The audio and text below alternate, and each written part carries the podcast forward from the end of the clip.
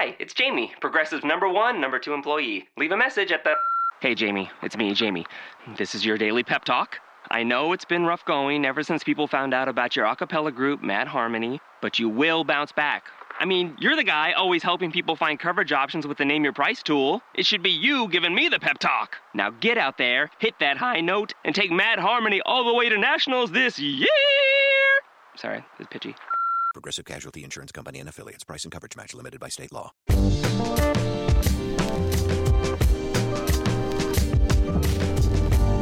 Welcome, everyone, to the bodybuilding.com podcast. I'm your host, Heather Eastman, and today we're mixing things up a little bit. I'm actually interviewing my co host, Nick Collias. He is our right. executive editor here at bodybuilding.com. Um, I'd say thanks for joining us, but you're kind of here every day anyway. I'm yeah, and I'm usually uh, I'm usually doing the interviewing on that podcast. So I'm the guy. You, maybe people on YouTube know as the one in the comments. They say, "LOL, I can't believe they let the little tiny guy host the podcast." So today, this is the Heather podcast because Heather's interviewing Nick. It really should be the Nick podcast. um, but we are interviewing Nick because he is doing something kind of extraordinary. I'm a, a, a pro athlete. I mean, so to prepare for this, I should I should let all of our viewers and listeners know. I actually Googled Nick Collias' athletic career, and we had one Did, did one of those Yeah, little what- shit emojis come up? so we, we, we had one article that popped up from whence I drew most of the information that you're going to go through today. But basically, Nick is the world arm or going to the World Arm Lifting Championships in Russia. World arm lifting, arm lifting, lifting. yeah, as not arm wrestling. Um, arm rest, it, it, it's called arm lifting because it's a lifting competition that used to take place at arm wrestling competitions. This guy was like, "Hey, let's do grip strength competitions at arm res- wrestling competitions." Now, and we'll like call- that or- because he's Russian. Okay. He called it arm lifting. Arm we'll call it lifting, arm 'cause arm lifting, lifting right? sense. It doesn't sound like the sort of thing that an English speaker would come up with necessarily because you're not lifting your arm in this sport.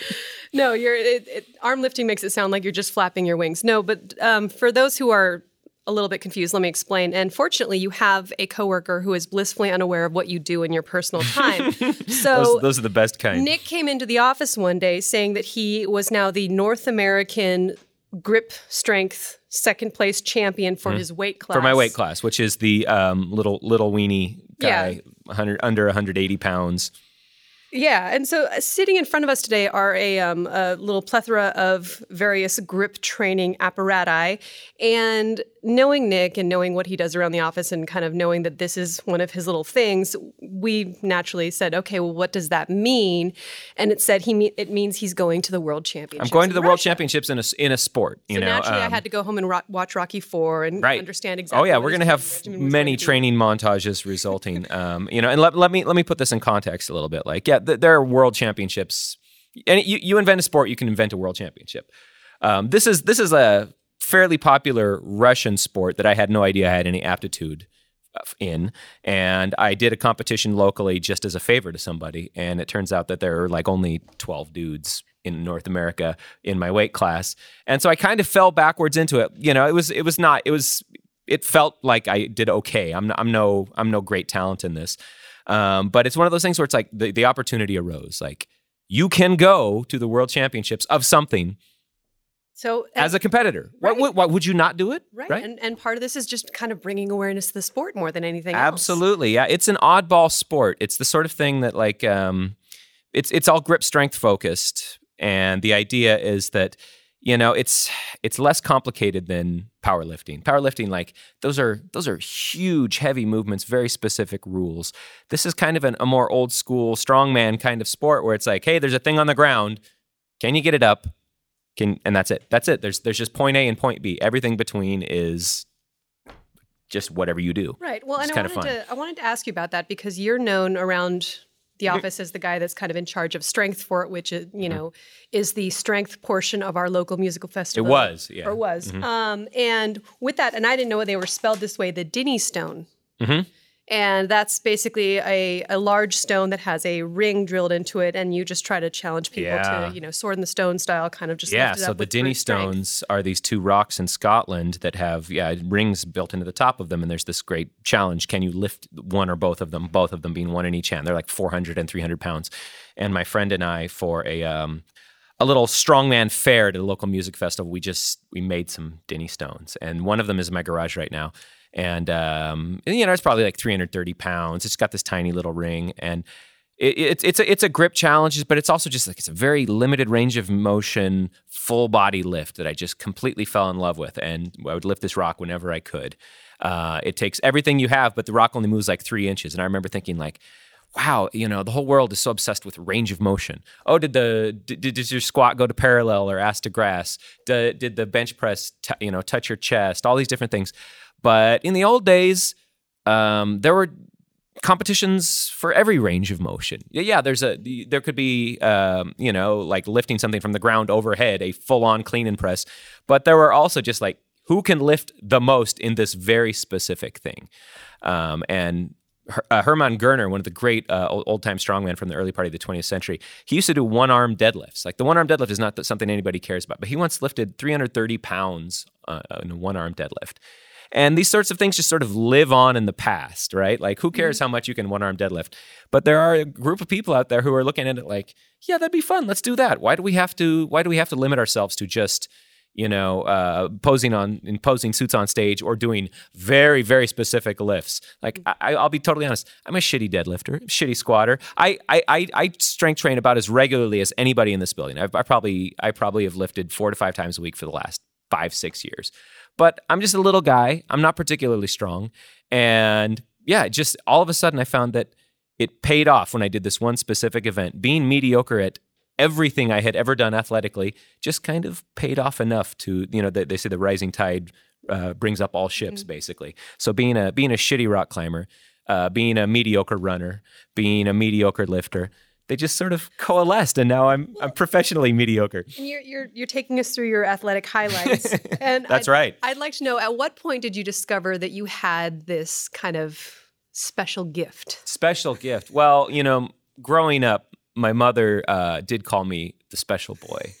I'll have you know that was my nickname. I'm pretty sure. I'm pretty sure that I'm I'm not special. I've this has been a uh, it's been a process of gradual discovery over the course of my life that, uh, despite what my mother said, I'm actually not special. Yes, it's yes. it's kind we, of fun. We, are all lied to by our mothers. So. I mean, but like uh, in, in eighth grade, so, so some of my great athletic highlights. Um, in eighth grade, I played on the uh, the B team in basketball. I went uh, the entire season without scoring a basket, even uh, even though there was like enforced playing time. I was out there. Like it was, it's harder to not score by accident. That I didn't score the entire year. Um, I played five years of soccer, never scored a single goal. Um, I was an all right outfielder in baseball. But when it got to eighth grade, I was too scared to go play, and so um, I decided not to. And I remember my dad saying, "Hey, I heard they're they're like drafting women onto the boys baseball team, girls onto the team because they don't have enough people." And I was still too chicken to do it. Right. So this is this is this is sort of my my my background is just like um, I would always just do stuff until there was any sort of challenge, and then it'd be like, nah, I don't, I don't, I don't particularly want to do. That. I don't particularly want to do that. So, so I, I had this moment when I when I did this competition. I did two competitions last year actually, and I realized, oh wow, I'm number two in North America. I have officially qualified for Team USA in the sport of arm lifting. And I remember thinking, like, well, you know, nobody's going to really believe that I've qualified for a strength sport. My family's going to get a great laugh out of it. Everybody I know who has known me my whole life will go, really, really, you've you've qualified for a uh, a world class competition, and for all those reasons, I felt like, why the hell not, right? Why why why would I not do something like that? So for the last six weeks, maybe eight weeks, I've been uh, training fairly pointedly on these on these implements, um, and arm lifting is it's built around three lifts, kind of like the power lifts, right? So the power lift, squat, bench, deadlift.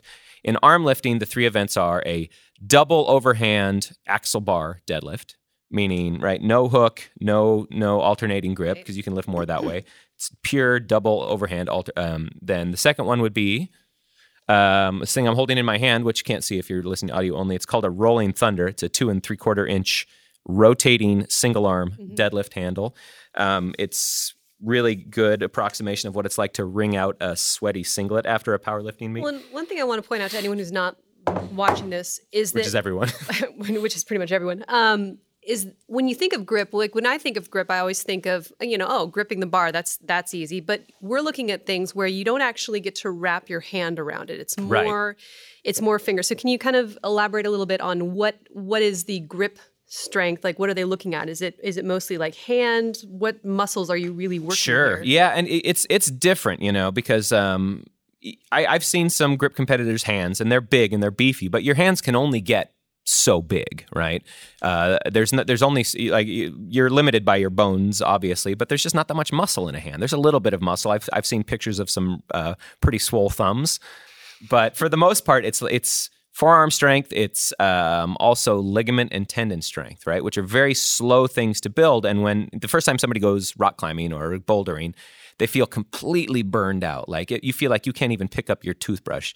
Uh, and and there's there's just that. I, I felt that same way when I used to when I used to go rock climbing, and um, I discovered that you know just a little bit of grip training, direct grip training, can pay off immensely. So I would do it like once or twice a week just to be a slightly less shitty boulderer. And that fatigue just started delaying it a little bit, delaying a little bit more.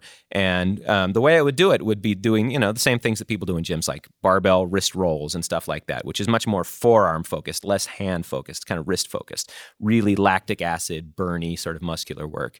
Um, this is much more like a powerlifting competition. So it's, you know, you get X attempts, either three or four, depending on the competition.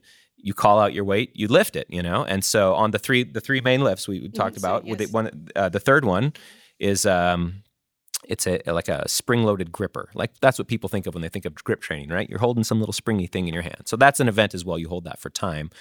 Um, then there are other events at this particular competition, including a pinch grip. So th- one of the things that I brought here is a is a pinch block, a three inch pinch block. People who maybe have watched a bunch of Jujimufu videos over the last couple of years, he's been getting into grip training and pinch training. Pinch training is a, a very uh, different kind of grip training than some of these other ones. Like some uh, when you know when you're holding a a big barbell, it's kind of you're just crushing it in your hand as best you can, even if it's an axle bar. Same same with this rolling thunder. You just got to grip it for dear life. There's only so much technique that goes into it because it's just you're crushing it. Right. Yeah. Pinch training or the pinch grip feels like it could be its own little subset because it's. Oh, yeah. It's um, and again, I'll describe this for viewer. You're you have no actual grip around anything. You're just pinching this large Right. brick. It's like a, it's like you're your pretending to be a, a clam or a lobster. And it's it's a great way to just kind of mess with your buddies because we had a I can't remember where it was, but we had something in the office where you had to pinch grip to try to lift it up, and it's Yeah, the legendary Jim Stoppani Sr. Uh, once upon a time gave us a concrete ball that had a little pinch block on it. It was like 55 pounds with this little tiny thing. So, and he's he's a great grip training uh, aficionado. And yeah, nobody around the office could lift it, or th- cer- certain people could, but it was a mystery. It's a mystery who has that grip strength and who doesn't. And it's it's it's really strange. As I've gotten deeper into grip strength, I've discovered that like you can't predict what's going to work and what doesn't necessarily. Right. It's not it's you can you can do your best to think your way through deadlifting, benching, squatting. But with this, sometimes when it works, you have no idea why. You have no idea what worked. Uh, you know, um, I I trained for like two weeks for my first competition. It was like, hey, we're doing it in a couple of weeks. You want to go? Anyway, and we- we went and we practiced with the thick bar one time. We practiced with um, with the grippers one time, and then we went in and I hit these numbers, and I was like, I don't know, were they good? And the woman was saying, it was really good. It was really good. I haven't been able to meet those numbers since then. Right? No training, total ignorance, and just all of the other mediocre training in my life paid off that one day. I haven't been able to touch those numbers again since then. Isn't that fascinating? That is fa- now that brings up a good question: Is how are you preparing for this competition coming up in Russia? And first of all, do you speak Russian? Uh, I believe no is in the same in Russian and English. So Okay, no. So you'll just be saying. I'm going you to say that, I'm, I, but. I'm saying that in Russian when I say no. No, no, I don't. sp- I don't speak a word of Russian. I've tried to learn the Cyrillic alphabet a little bit so that I don't get lost in the streets, um, because supposedly, you know, you can't trust in Russia that people are going to cater to your English speaking. That's fine. I've traveled internationally. I know how that is. Um, it's a really tough language, though, and I, it, it's it's as frightening to me as uh, the specific event, which is going to be, you know, like me standing in this giant Soviet era sports complex with a 50 to 75 foot screen behind me with me with in a singlet, my name on the back, people looking at me going, Who's that guy? I don't care. What is he going to do? And I either do it or I don't. They cheer or they boo. Maybe I'll get booed. Maybe I will totally get booed by people from all over the world, right? So there are going to be 15 countries, 150 competitors there. Um, you know, I struggle with feelings of inadequacy a little bit. I was going to say this is kind of meeting that criteria that you discussed earlier of once it becomes a little too challenging, or, mm-hmm. you know. Oh yeah, I'm there. I'm totally there. And my, my friend who's going with me, we have we have these conversations about once a week where it's like, "How you feeling?" You go, "You know, I, am feeling pretty inadequate." and like, yeah, you know, me too. It's these are these are good little male male sharing moments, uh, putting our vulnerable vulnerabilities out there. But like, if you stop and think about it majority of the people in the sport are they've been doing it for a while. Us, we're relatively new to it. You can just sort of think yourself out of this really quickly, and um, and so one thing that I have been doing is I've been trying to find some precedent for this sort of thing. And I happened across this woman um, from the Olympics la- last year called Elizabeth. Her name was Elizabeth Swaney, right? She was um, she just wanted to go to the Olympics, and she figured out the sport that was easiest to get into. She figured out the country that was easiest to get into based on her heritage. And she made it to the Olympics just basically by figuring out how to go and going. And it was in um, skiing on the half pipe. And on when her turn, turn came up in Sochi or wherever it was, um, Pyongyang. Where was it? Not well, Pyongyang. It was Sochi. No, wait. Pyongyang is North Korea. It was in yeah, South it was, Korea. It was not. In, it was not North Korea. um, uh, she just kind of skied down didn't do any tricks. They gave her the absolute bottom level thing, yeah. and, and she yeah, said so hi everybody, and she left. It's very possible. She's kind of my hero right now because yeah. she's like, hey, I'm going to the World Championships. I have no business being there.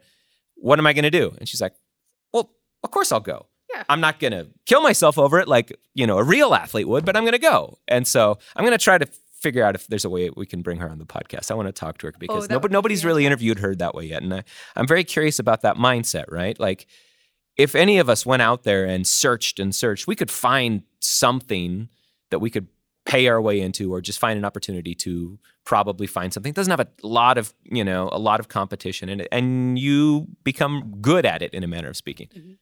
But when shit gets serious, like, hey, we're going to Russia. Are you coming? There's going to be thousands of people potentially in the audience. You're, it's going to be you versus the mountain in strongman. It's going to be you versus somebody oh, yeah, who's, you know. Let's not forget that what, you, what are you going to do? Yeah. Right. I, you know, so yeah. and athletes and famous competitors and athletes that are going to be there. No, no, there are. I mean, they're, they're famous in the world of grip strength. Yes. Right. And and uh, grip strength has always been a weird little insular community. Um, my uh, my coach in this is this guy nicknamed the Lobster. Um, because of his pinching power. His name is Adam Glass. He's one of the great freaks in grip strength in the human race for the last 20 years or so. And people like that are there. They're competitors, and half of the events are um, weight class. So I'm going to be competing just against people my own size in, I think, three of them. The other three are all open class. So it's going to be me versus Odd Haugen, the vice grip Viking, who uh, is 275 pounds and can deadlift 700 pounds uh, and has you know, easily lift a thick bar of 400 pounds. Like he's he's a monster. He's an absolute monster. And so when I go there, that's one of the decisions I have to make is like, how much am I going to compete against? Try to compete against people in open class stuff, which is an option. I'm guaranteed to come in last in every single one of them. But am I going to do that? Right? What, Why not? What, already, what do you do? You're already there. You have the invitation to go. Right. So, so I mean, what, what, I'm hearing you say is it's very possible that you and your friend could come in 149th and 150th respectively, and it's a it's a distinct possibility, you know. And uh, um, my my wife is um, she's a much more accomplished person athletically than me. Um, the main reason that I do things like lift weights five times a week or whatever, do yoga, go for a run, is to try to keep up with her because she's she's a, a real person. Yeah, she I'm, mastered I'm, I'm, the kind of a handstand. I'm right? already jealous of her. Right, exactly. So, and I remember her telling me, um, you know, why why would you go if you're not trying to win? Like she couldn't quite grasp that, and I was like, man, I don't care.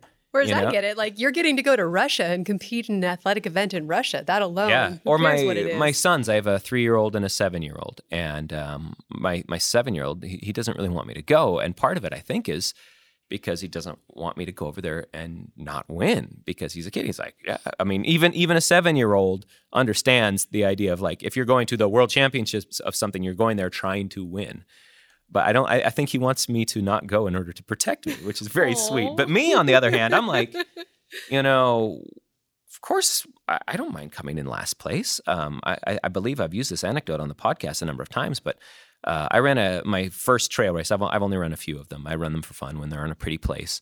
I ran this 10 mile trail race maybe five years ago, and uh, like eight people in the race, and I came in dead last And by, you know, three, four minutes. Like everybody else was a serious runner. And me, I was just like, I'm going to go out there, try to finish, feeling good.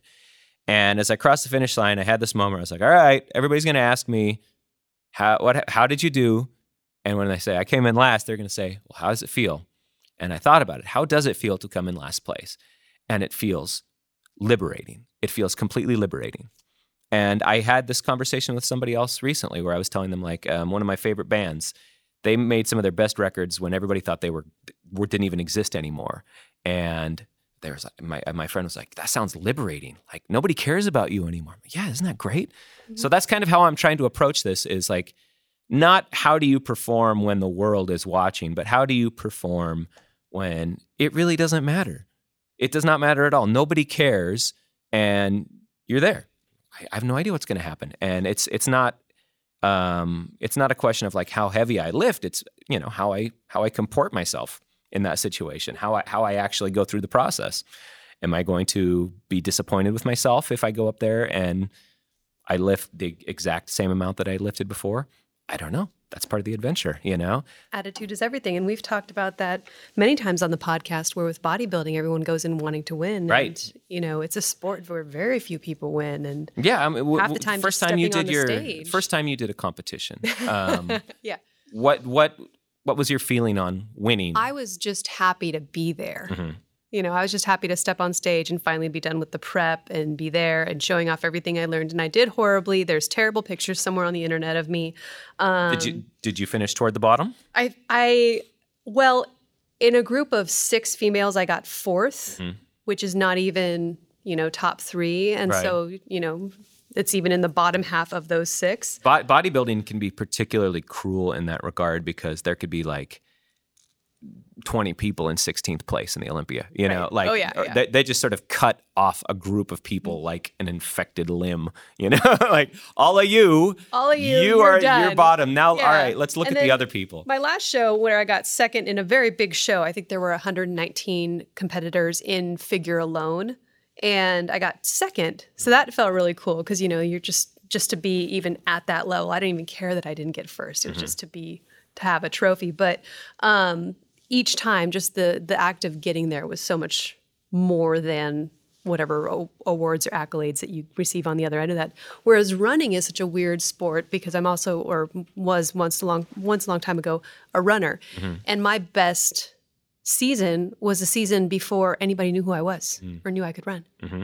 I always tell people like once the papers got a hold of my name, I didn't do as well because people mm. were actually watching me. I think that's a pretty common story. Yeah. yeah. And I think, in talking to athletes too, you know, most people had their greatest kind of trajectory when they were still relatively unknown. And then as soon as people start paying attention, it's like you've got that hmm. pressure mm. kind of helping tamp you down a little bit. Yeah. It's, it's, it's tough though um, when you have that, that, um, that date out there floating, whether it's a race, whether it's a bodybuilding show.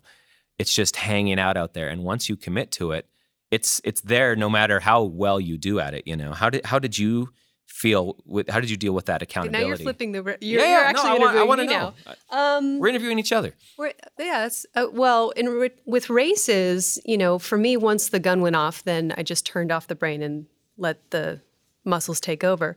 Um, with the competition, and with bodybuilding competitions, I mean, you're even in between shows, you can't eat, you can't drink, you're just completely right. miserable. I say the worst moments of my life were tr- were the day of competitions because you're just lying on a bed, staring at the ceiling, waiting to go on stage again because you can't do anything. You're covered in spray tan. It's just so so miserable. So. Um, I think that's what's prevented me from competing again is just knowing that if I put a date on the calendar and I commit to that date, the lead up to that is right. the worst part, and then the day of is the worst part. And yeah, so I just I, I, think until the worst part of the best part. I thought you said that the journey there was the best part.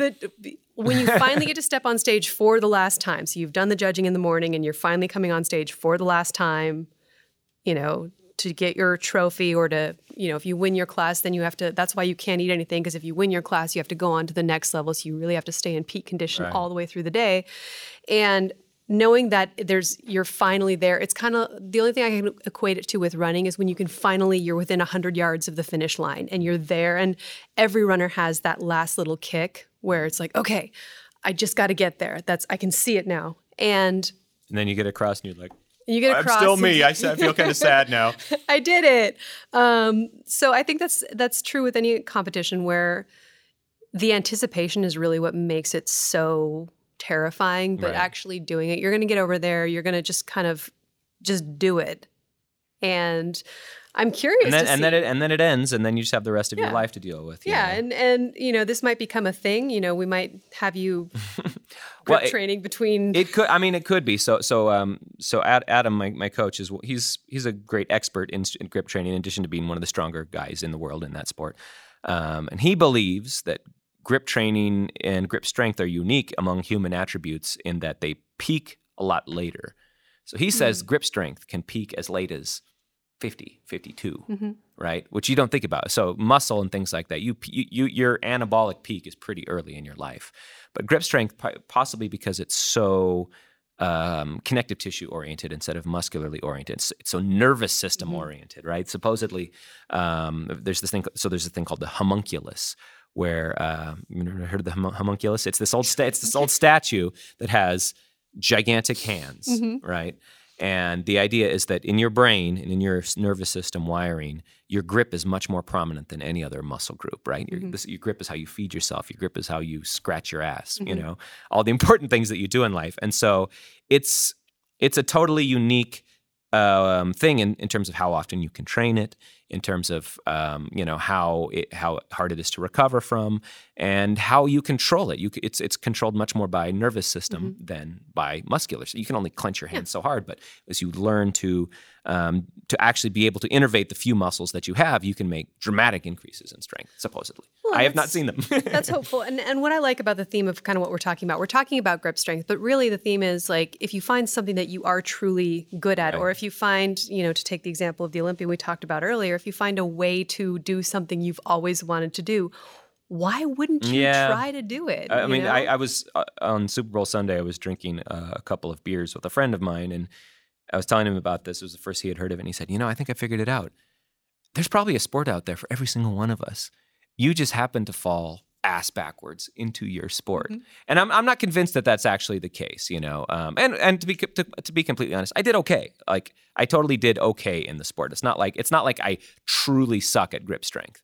Um, but yeah, it's, he was saying, you know, maybe competitive dog riding is my sport, and I just haven't been in a competition. Find out, oh my God, you're the Luke Skywalker of competitive dog riding. what is it, the Iditarod that where you can just go across the Arctic Circle? That's a Yeah. thing. I swear it's a thing. Oh yeah, the, the Iditarod is indeed a thing. It's a thing. All right. Well, Nick, if people want to harass you and heckle you leading up to and during the competition, what would be the best way for them to do that other than in the comment section of our podcast? That that always works. Uh, just just keep listening to the bodybuilding.com podcast. I'm going to see if I can get Elizabeth Swaney on, um, and you know, just pray for me, people. All right. Well, we will most likely follow up at some point since you're here in the building and it's easy for us to do so. But You won't recognize me. Ten, ten weeks from now the, is the competition. Um, I'm to have trouble getting in the doorway. My my Yeah. giant hands are to be just dragging behind so me. swole, just knuckles on the floor. All right, Nick. Thanks for sitting down and uh, Absolutely. sharing your adventures with us, and thanks for listening. And we'll see you guys next time.